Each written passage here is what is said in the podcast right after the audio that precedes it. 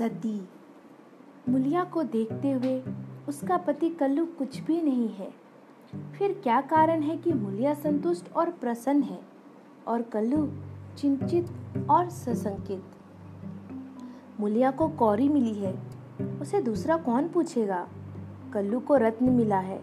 उसके सैकड़ों ग्राहक हो सकते हैं। खासकर उसे अपने चचेरे भाई राजा से बहुत खटका रहता है। राजा रूपवान है रसिक है, बातचीत में कुशल है, स्त्रियों को रिझाना जानता है। इससे कल्लू मुलिया को बाहर नहीं निकलने देता।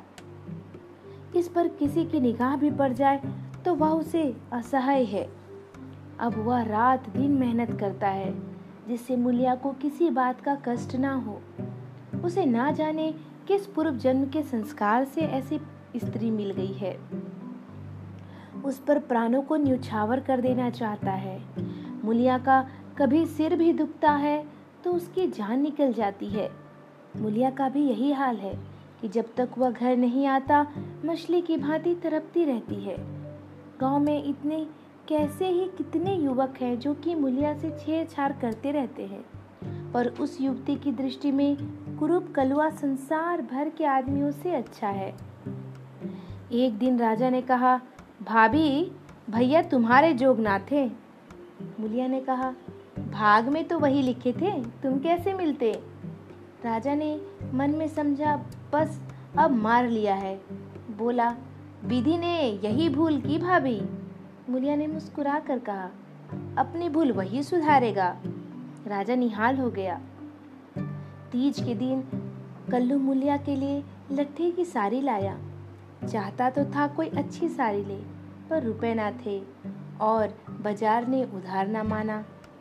राजा भी उसी दिन अपने भाग्य की परीक्षा करना चाहता था। एक सुंदर चुंदरी लाकर मुलिया को भेंट की। मुलिया ने कहा, मेरे लिए साड़ी आ गई है भैया। राजा ने कहा हाँ मैंने देखी है। तभी मैं इसे लाया। वो साड़ी तुम्हारे लायक नहीं है। भैया को किफायत भी सूझती है तो ऐसी बातों में।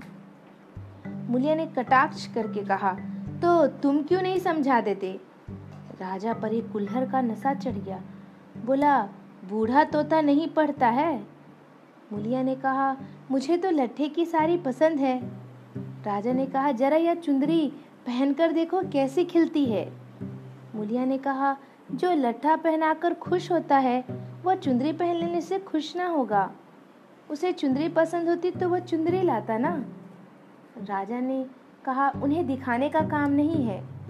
मुलिया ने विस्मय भाव से कहा, मैं क्या उनसे बिना पूछे ले लूँगी? राजा ने कहा, इसमें पूछने की कौन सी बात है? जब वह काम पर चला जाए, पहन लेना, मैं भी देख लूँगा। मुलिया ठहाका मारकर हंसती हुई बोली, यह ना होगा देवर जी, कहीं देख ले तो मेरी सामत ही आ जाए। इसे तुम लिए जाओ।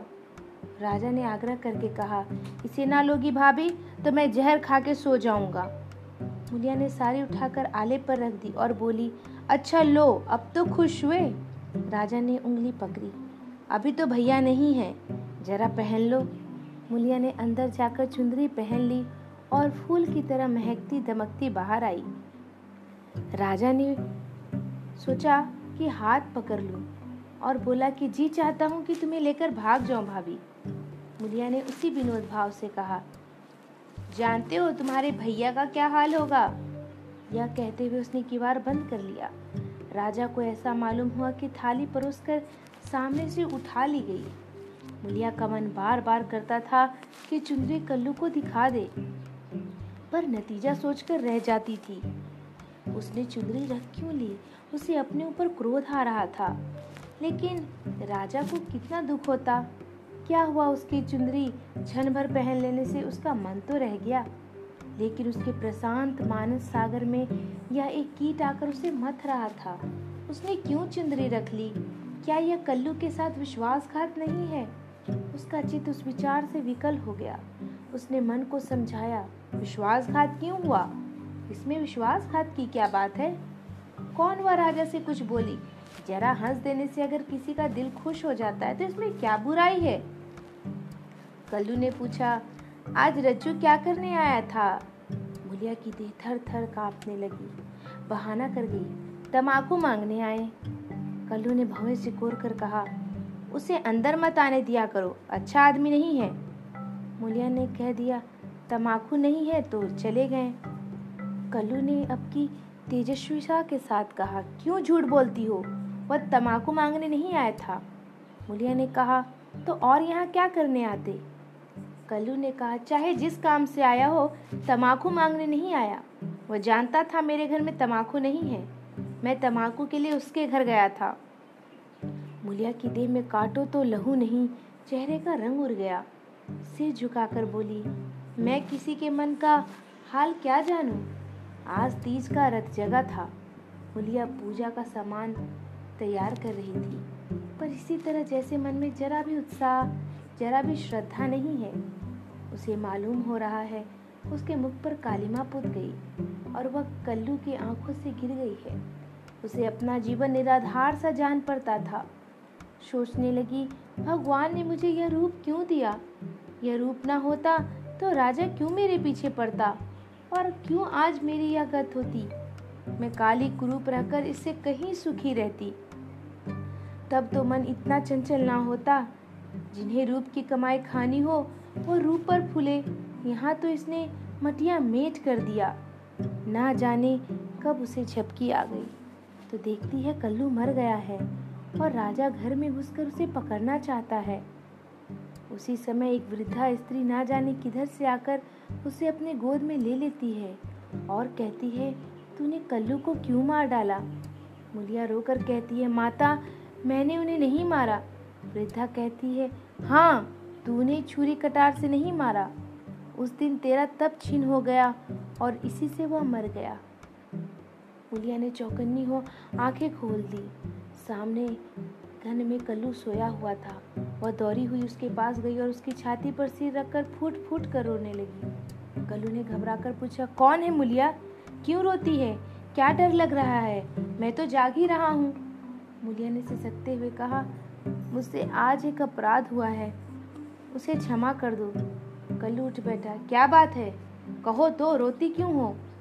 मुलिया ने कहा, राजा तमाकू मांगने नहीं आया था। कल्लू ने हंसकर बोला, वह तो मैं पहले ही समझ गया था। मुलिया ने कहा, वह मेरे लिए एक चुंदरी लाया था। तुमने लौटा दी? मुलिया ने कांपते हुए, मैंने ले ली। कहते थे, मैं जहर महार खा लूँगा। कल्लू निर्जीव की भांति खाट पर गिर पड़ा और बोला तो रूप मेरे बस का नहीं है। देव ने कुरूप बना दिया तो सुंदर कैसे बन जाऊँ? कल्लू ने कहा, अगर मुलिया को खोलते हुए तेल में डाल दिया होता तो भी उसे इतनी पीड़ा ना होती।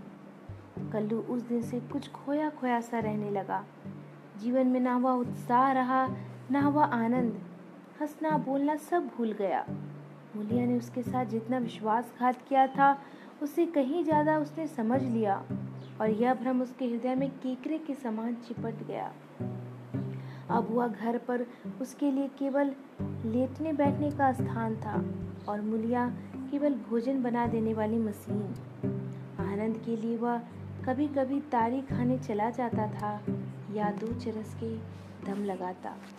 आगे की कहानी अगले एपिसोड में।